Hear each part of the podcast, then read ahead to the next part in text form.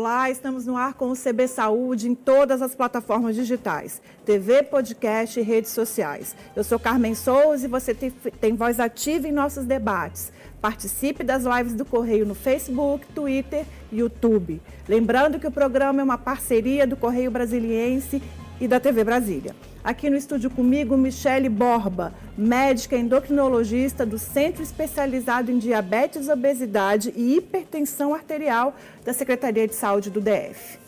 Muito bem-vinda ao CV Saúde. Obrigada, Carmen. Obrigada a todos. Boa tarde. Boa tarde. Doutora, é, começo do ano, as pessoas fazem né, metas para emagrecer. Quem nunca, né?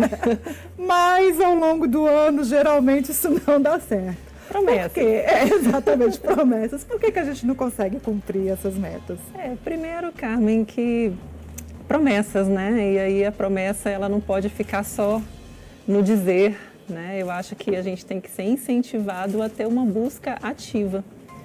Eu acho que criar metas, criar propósitos, eles podem ser algo que a princípio são inatingíveis, mas ninguém chega a lugar nenhum se você não de certa forma, sonhar, digamos assim, né? Eu posso querer estar com, de agora 100 quilos, chegar a 60 quilos, pode parecer absurdo, mas se eu não for ousado, será que a gente consegue com meta muito fácil de cumprir, né? Mas a gente também tem que ter bom senso, né? Então eu acho que colocar num papel, planejar, né? A dificuldade da promessa é essa, porque em geral a gente tem aquela história de que daqui a 10, 15, 20 dias a promessa cai na lembrança, né? E eu penso que, na verdade, a gente tem que fazer promessa com planejamento. Então, se você cria uma estratégia, eu acho que você está no caminho certo. Pensando né? na, na, na, obesidade né, e na meta do emagrecimento, e aí o que fazer? O que, que você precisa combinar? Né? Uhum. É, é, é um, uma doença multifatorial, então imagina-se que você precisa também de um planejamento e de um enfrentamento é, em ambas, em diferentes áreas, né? É, foi muito bem falado, igual você falou, multifatorial, né? Então, multifatorial exige, às vezes, uma multidisciplinaridade, né? Então, na verdade, eu preciso de uma porta de entrada para ajuda. Essa porta de entrada, ela pode ser, se você encara a obesidade como uma doença que tem o um perfil, né? Ela tem a ver braços, né? Que são sociais, braços que são emocionais, braço que é genética, né? Eu posso estar em acompanhamento com um psicólogo, eu posso estar em acompanhamento com a nutricionista ou com o próprio médico. Se eu não estou em acompanhamento ainda, o primeiro passo da sua promessa é começar um acompanhamento com qualquer um desses segmentos, né? Então, se eu tenho um profissional de saúde que é minha porta de entrada, é a hora de eu sentar com esse profissional, ter aquele momento de conversa franca, né? Eu acho que a abertura para um, um relacionamento, que seja com o nutricionista, que seja com quem está te recebendo, ele tem que ser franco, aberto. Eu não tenho que ter medo de falar das minhas dificuldades. Né? Se eu estou com essa dificuldade, eu preciso dizer assim, olha, por trás disso, eu tenho uma estrutura familiar, eu tenho uma rede de amigos, eu tenho um ambiente de trabalho. E eu posso trazer os problemas de cada local onde eu estou. Né? Eu não sou um ser único, uma, casa, uma casinha, né? E quando eu chego, por exemplo, para minha psicóloga como paciente, né, e me abro, de repente o que eu preciso receber dela é um incentivo. O planejamento ele é conjunto. Não existe um planejamento unilateral. Né? Então, pensando numa doença multifatorial, o enfrentamento dela também isso. demanda a nutrição, a psicologia. A gente consegue, a dieta, né, o exercício físico, a gente consegue é, dizer que tem algum que pese mais do que outro, na, pensando no emagrecimento especificamente? Tem. Na verdade, assim, eu preciso do equilíbrio emocional, mas eu preciso entender que não existe perda de peso sem restrição calórica. Então, a forma com que eu vou fazer a restrição de calorias, ela é discutida, por exemplo, com o nutricionista e com o médico. E vai a parte emocional nisso. Então, se eu sou uma pessoa que tem, por exemplo, o hábito de beliscar o dia todo, eu preciso criar estratégia junto com o médico, com o nutricionista e o psicólogo de como burlar o meu belisco, né? Se eu sou uma pessoa com comportamento compulsivo, eu preciso da ajuda emocional, né? Então, o comportamento compulsivo, o beliscar, né? Agora, não é tão simples. Se fosse simples, 2 mais 2 é igual a 4, estava todo mundo magrinho, né? Mas eu vejo assim, da experiência mesmo, de vida, como né, profissional, que o planejamento e as metas plausíveis, elas são fundamentais. E por que esse planejamento é fundamental? Assim, ele tem que partir do paciente. Não adianta você querer levar, por exemplo, seu pai ao médico para perda de peso se o seu pai não quer perder peso, né? Então essa questão também precisa ter um incentivo. O paciente precisa chegar ao profissional e receber acolhimento, né? E o incentivo com planejamento, à medida que ele vai percebendo que ele é capaz, ele consegue traçar o caminho. Né? Tanto é que a gente, no meio de uma pandemia, quantas pessoas não perderam peso, quantas pessoas ganharam peso? Qual será o diferencial entre elas? Né? É esse envolvimento. Né? Agora, então, a restrição calórica é, pelo que eu entendi, então, é importante, é essencial uhum. para o emagrecimento. Né? Vamos colocar uns 70% do seu 70%? tratamento é a sua restrição calórica. É. E aí, como é que entram as dietas? Então, existe uma dieta ideal? Então, isso é bem recente né? Assim, é, a gente teve agora em trabalhos ranqueamento das melhores dietas de 2021. Hum, Isso é fresquinho, essa ah, informação. É. E a dieta que pelo quarto ano consecutivo mostrou melhores resultados é a dieta do Mediterrâneo. Né? É uma dieta que ela vai colocar como base as leguminosas, as oleaginosas, que são as castanhas, né? Quando a gente fala de legume, não pense só que é alface, né? Todas as verduras e legumes. Né? Então a gente está ali falando do alface, do tomate, da berinjela. Não tem legume que a gente tenha que restringir. E essa dieta baseia muito nisso. Né? Na gordura boa, na gordura do azeite. A dieta do Mediterrâneo usa azeite com assim bastante frequência. Peixe, né? Então as carnes brancas, o peixe, o frango entram com mais frequência. A gente deveria usar a carne vermelha uma ou duas vezes por semana. E a dieta do brasileiro não é assim. Não é assim. Não. É carne vermelha quase todos os dias. E aí a gente pensa assim, poxa, a carne branca é cara. A gente tem que lembrar que o atum e a sardinha também são peixes. Né? Então a gente pode trazer para qualquer poder econômico, poder aquisitivo, uma dieta melhor. Né? Então a dieta do Mediterrâneo foi eleita. E quarto ano lado, consecutivo. Qual seria? Existe aquela dieta assim que, pelo contrário, faz mal à saúde até, inclusive? Na verdade, assim, o formato com que a gente usa a restrição calórica, ele varia de indivíduo para indivíduo. Então, você pode me perguntar, então os outros extremos, dieta extremamente proteica, dieta com muita gordura, jejum intermitente, né? Seriam dietas ruins, porque nós estamos falando de dietas muito diferentes, né? O primeiro colocado é muito diferente dessas restrições, restrições né? Aí vai muito de como cada paciente se adapta, porque tem gente que se adapta bem ao jejum intermitente, por exemplo, né? Qual que é o grande diferencial? Quando você compara ao longo de uns dois anos o formato com que você escolheu fazer a sua alimentação, o que se percebe é que às vezes uma alimentação que você come de tudo um pouco e sempre, no final você perdeu o mesmo tanto de peso de quem fez uma dieta mais restritiva. Agora eu posso me adaptar a isso mas eu posso também ser um paciente que quer ter uma resposta mais rápida, daí o planejamento, porque precisa ser conversado sobre isso. Você vai perder um peso fazendo uma dieta com mais gordura, mais proteína. Você me perguntou das dificuldades delas, né? Essas dietas costumam dar mais irritabilidade, porque você se priva de coisas ou de situações como comer um carboidrato, que dá um certo prazer.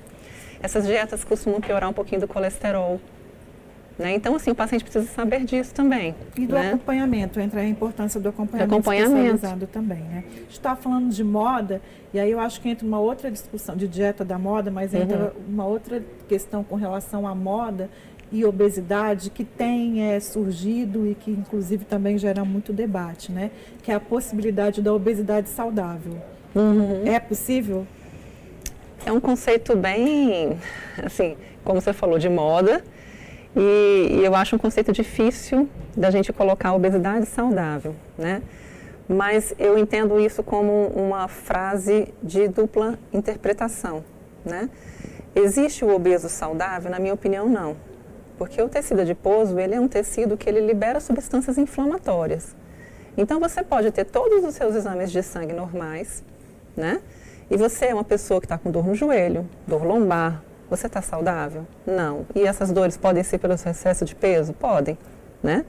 Em contrapartida, eu posso ter um grau de obesidade, naquele tratamento eu perco 5 a 10% daquele peso, eu consegui a minha frase, eu sou um obeso saudável? Sim, porque você perdeu 5 a 10% daquele peso inicial e isso mostra proteção cardiovascular nos trabalhos. Entendi. Então, por isso que eu digo que é uma frase de interpretação dupla. Ok. Né? É, e aí eu acho que entra uma outra discussão é, é, também, que a senhora disse um pouco aqui, é que é, é, é, é, a dor no, no joelho, são uhum. outras complicações, porque a obesidade é uma doença que deixa o indivíduo mais vulnerável a outras complicações, né? Sim. Eu queria que a senhora falasse um pouquinho sobre essas doenças, né? E que são uhum. doenças crônicas e com incidência cada vez mais alta na população brasileira. Sim, sim. A própria obesidade é uma doença crônica, né? Então a gente precisa entender que, por exemplo, a obesidade vai levar um aumento de hipertensão arterial, né? As doenças que mais a gente lembra quando a gente fala do, da obesidade, é a obesidade associada à hipertensão e ao diabetes. Isso é real, né? Porque você modifica ali toda a parte mecânica também, né? Ou seja, seu coração vai bombear contra uma resistência maior, fora outros fatores que podem levar à hipertensão. O tecido adiposo é um tecido de dificuldade que ele coloca para a ação da insulina, então você vai ter uma resistência à ação da insulina que vai levando ao longo prazo, médio e longo prazo, alteração de glicose e o diabetes. Mas aí vem coisas que as pessoas às vezes ou não sabem ou não se atentam. Por exemplo, a apneia do sono, né? Você começa a ter acúmulo de gordura nessa região cervical, né? E quando você se deita, você tem uma queda da língua e essa região já está toda mais infiltrada de tecido, então é a pessoa ronca, esse ronco leva a uma perda de oxigenação cerebral no período noturno. A qualidade do sono é comprometida. Você fica mais cansado. Aí a pessoa pergunta, doutora, eu estou muito cansado, eu não rendo no trabalho. Aí você começa a criar um ciclo vicioso. Isso gera inatividade, que gera mais obesidade, que gera arritmia cardíaca. E aí você vai criando o seu ciclo, né? E várias outras coisinhas que você vai tendo alteração, né? Esse, esse acúmulo de tecido adiposo, ele não é metabolicamente é, bonzinho, né? Ele libera substâncias, então você fica com facilidade a trombose, né? Você fica com uma hipercoagulabilidade, né? Outras coisinhas também é você ter aumento de colesterol, aquele colesterol forma placas. Junto com esses fatores inflamatórios, você tem mais risco de trombo que leva a AVC, que leva a infarto. Ou seja, uma é infinidade de complicações. Né? É muito complexo. Isso justifica, uhum. imagino, o fato do, do, da pessoa obesa ser considerada, inclusive, um grupo de risco aí no caso da, da, da Covid. Né? Sim. Então, por exemplo, é, na obesidade, você pensaria fisicamente, né? Se eu tenho um acúmulo de tecido adiposo na região torácica, eu tenho uma menor expansibilidade pulmonar. Mas esses fatores inflamatórios que eu te falei, eles fazem uma hiperreatividade naquelas paredes mais fininhas do seu pulmão. Então, o índice de asma, a expansibilidade de torácica mesmo, para que o seu pulmão respire mais, vamos dizer assim, né, fisicamente falando, faz com que você tenha limitações e uma, uma, das três principais doenças que levam à piora da evolução do Covid é a obesidade, é. e não é à toa, né? Falando em pandemia, a senhora disse no começo da nossa entrevista que as pessoas é, engordaram, algumas emagreceram. De uma forma geral, acho que tem muita gente dizendo que, que engordou. E a minha dúvida é se isso está chegando no, uhum. nos consultórios, de, de que forma isso está chegando, né? Uhum. A senhora atende tanto na, também na rede privada. De que forma que, que, que é, esse excesso de peso aí adquirido em quase um ano está uhum. chegando para vocês agora? Então, assim, eu recebi, assim, eu percebi comportamentos diferentes no meio da pandemia. Então, inicialmente, quando todo mundo achava que seriam um ou dois meses de isolamento, as pessoas fugiram, né? Então, as pessoas se ausentaram porque era temporário, né? Ao longo do semestre passado, a gente começou a ver o retorno dos pacientes.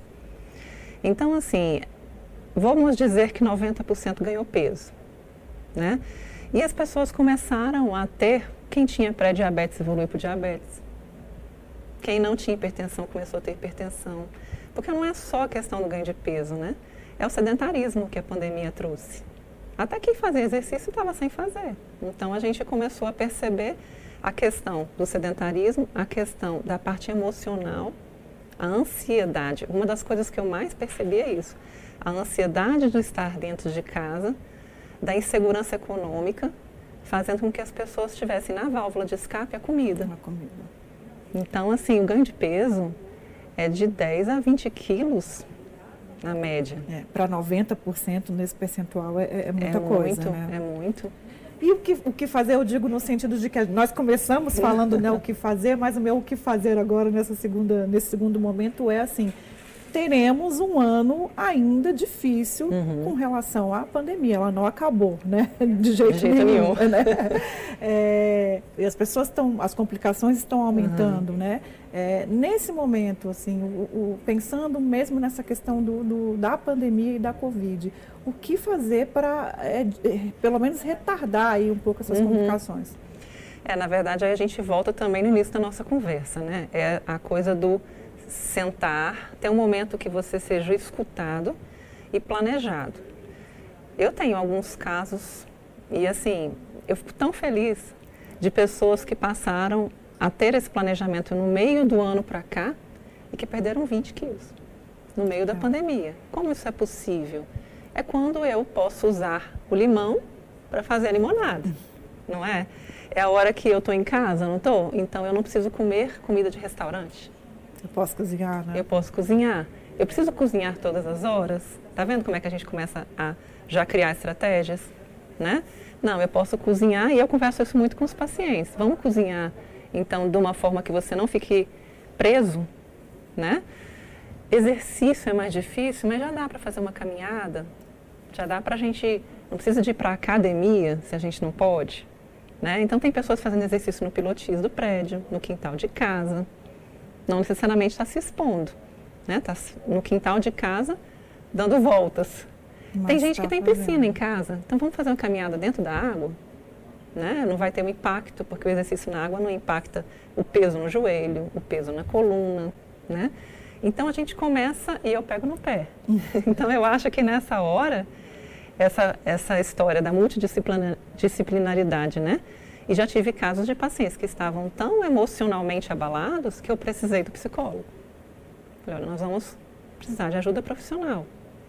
Aí quando você começa a entrar num clima de paz, de harmonia com você mesmo, você consegue As coisas começam fazer a traços, né? planos, né?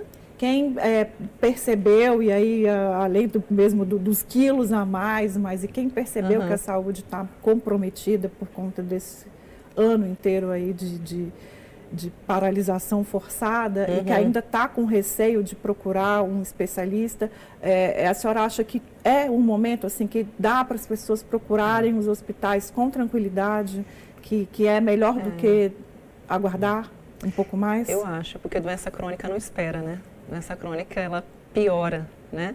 Agora você falou dos hospitais, né? Aí no caso eu acho que o hospital é mais quando a gente tem uma emergência, porque senão você corre o risco de pegar o Covid claro. por lá, né? Mas esse serviço ambulatorial, por exemplo, eu acho que, tanto em termos de atendimento presencial, eu acredito que os profissionais que fazem as coisas certinhas, com respeito ao paciente, vai fazer um, um ambulatório em que ele não tenha aglomeração na sala de espera, né? E veio a telemedicina, né? Então a telemedicina fez uma abertura de portas para que você possa se cuidar e não precisar de esperar. Né? Eu acho o, isso o atendimento remoto, né? O atendimento remoto, exatamente. Então tá bom, a gente vai fazer um pequeno intervalo e a gente volta daqui a pouquinho. Ok.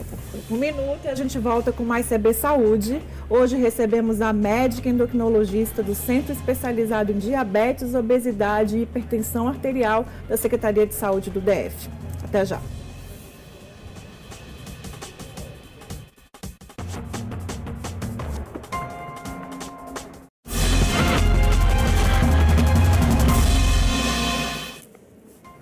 Estamos de volta com o CB Saúde. Hoje recebemos Michele Borba, médica endocrinologista do Centro Especializado em Diabetes, Obesidade e Hipertensão Arterial da Secretaria de Saúde do DF.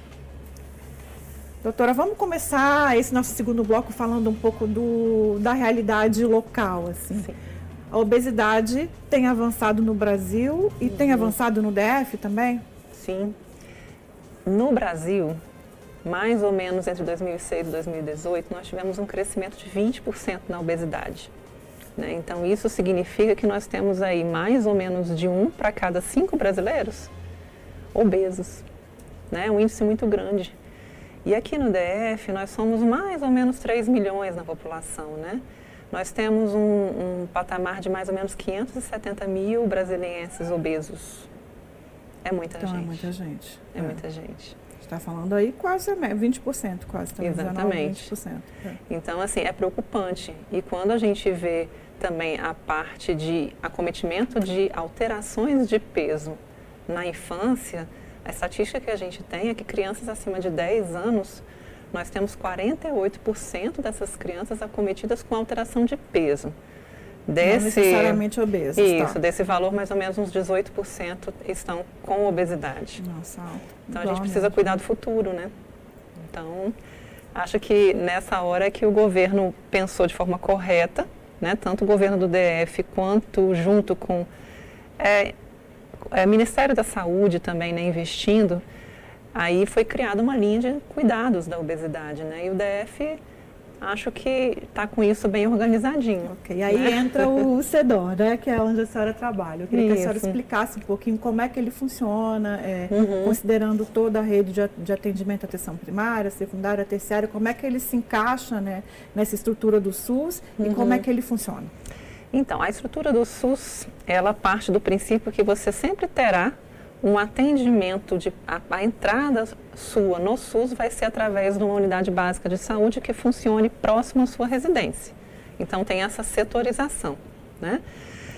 Uma vez atendido nessa unidade básica e diagnosticada uma obesidade, cujo é, índice de massa corporal, o que, que é isso, né? É seu peso em quilos dividido pela sua altura ao quadrado, né? Ou seja, você vai classificar subclassificar a obesidade, então você vai ser atendido por uma equipe multidisciplinar na unidade básica de saúde e tendo a indicação que seria o IMC, o índice de massa corporal, acima de 35 até 39,9 com comorbidade, ou seja, com hipertensão, com diabetes, ou acima de 40 com ou sem comorbidades, você é encaminhado pela unidade básica de saúde para um serviço de regulação, é uma central de marcação. Entendi. Né? Funciona de forma bem eficaz. Né? A demora de encaminhamento varia em torno de 30 dias. E você passa a ser atendido na unidade secundária de saúde. Ou seja, o CEDO, que é um centro especializado de obesidade, hipertensão e diabetes, né? Você vai ser recebido com um nível secundário de atendimento. Entendi. Então a pessoa tem que. O CEDOR fica na Asa Norte, não é fica isso? Fica na 208 A pessoa Norte. não pode chegar lá no CEDOR, ela tem que ser não. encaminhada pelo postinho de saúde. Isso. Ela chega, a primeira consulta é sempre agendada pela regulação, que a gente chama, né? Lá no CEDOR, nós temos uma equipe com endocrinologistas, com psicólogos, com nutricionistas, enfermeiros e fisioterapeutas. Então, esses pacientes são recebidos e eles tanto recebem consultas individuais, quanto também passam por é, grupos de acolhimento e de acompanhamento. Né? Durante a pandemia, esses grupos passaram a ser online e funcionaram muito bem. Né? Então, a gente está conseguindo dar seguimento a quem nos procura. A senhora falou um pouco da, da obesidade infantil é, e crianças também são atendidas no CEDOR? São, também, adultos e crianças. E são muitas?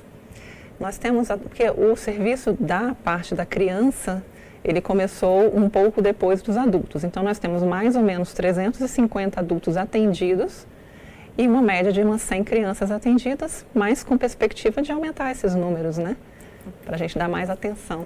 Existem outros centros centros secundários no DF ou tudo se concentra no CEDOR? Não, o CEDOR atende a região central, né, que, que é o plano piloto, né, o, o, o Cruzeiro, né.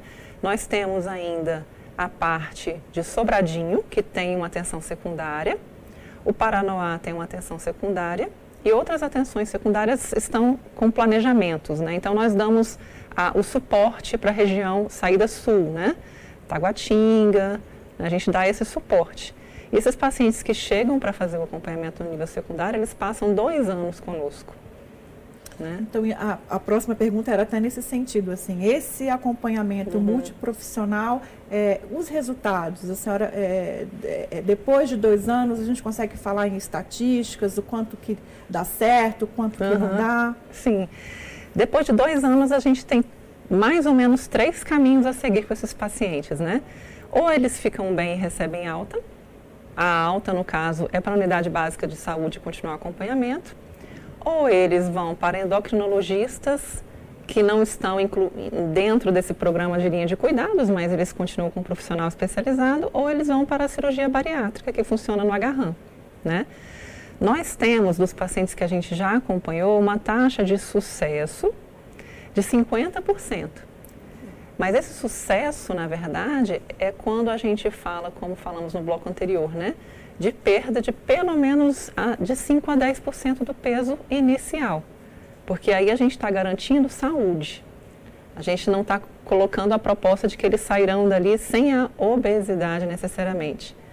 Né? Mas essa perda que a gente considera sucesso de tratamento faz mudanças que são importantes, né? Como a gente já tinha conversado. Entendi. É, eu queria voltar só um pouquinho na questão das crianças, é, porque é, eu acho que é uma preocupação que os pais estão tendo muito né, uhum. nesse momento da pandemia, mas eu acho que pensando na questão da do limão e da limonada, como a senhora uhum. trouxe há pouco, é um público ali em que propor mudanças de hábito, eu acredito que tem um impacto muito grande, porque isso pode é, é, reverberar para toda a vida. Sim, né? é a hora da intervenção, né? Eu penso nisso. E assim, acho que pensando nisso também que está sendo criado um programa de intervenção nas escolas. Então, é, o ano passado e retrasado, a gente montou um grupo de estudos no CEDO para que fosse montado a, um, uma programação. É claro que a pandemia, assim, né? deu uma paralisada no, na programação, mas assim, a gente precisa investir nessas crianças. Então, a intenção é que a gente vá às escolas né? Porque às vezes trazer as crianças até uma instituição como a nossa inviabiliza porque os pais trabalham. Então a gente precisa começar a trabalhar as crianças dentro da escola. Okay. A gente tem perguntas aqui de, de, de, telespectadores. A primeira, o Alexandre Trindade pergunta se o glúten e a lactose são os vilões para a obesidade. É, não, não, não são os vilões. Na verdade, a gente até tem que tomar bastante cuidado com isso, porque por uma boa época a gente começou, por exemplo, em relação ao glúten, é, fazer uso de tapioca, né? Alimentos que não tivessem glúten e muitas vezes esses alimentos têm um alto índice calórico, Muitas vezes esses alimentos têm um alto índice de glicêmico, lembrando que tem muitos pacientes que são diabéticos. Então, glúten e lactose, eles não são vilões.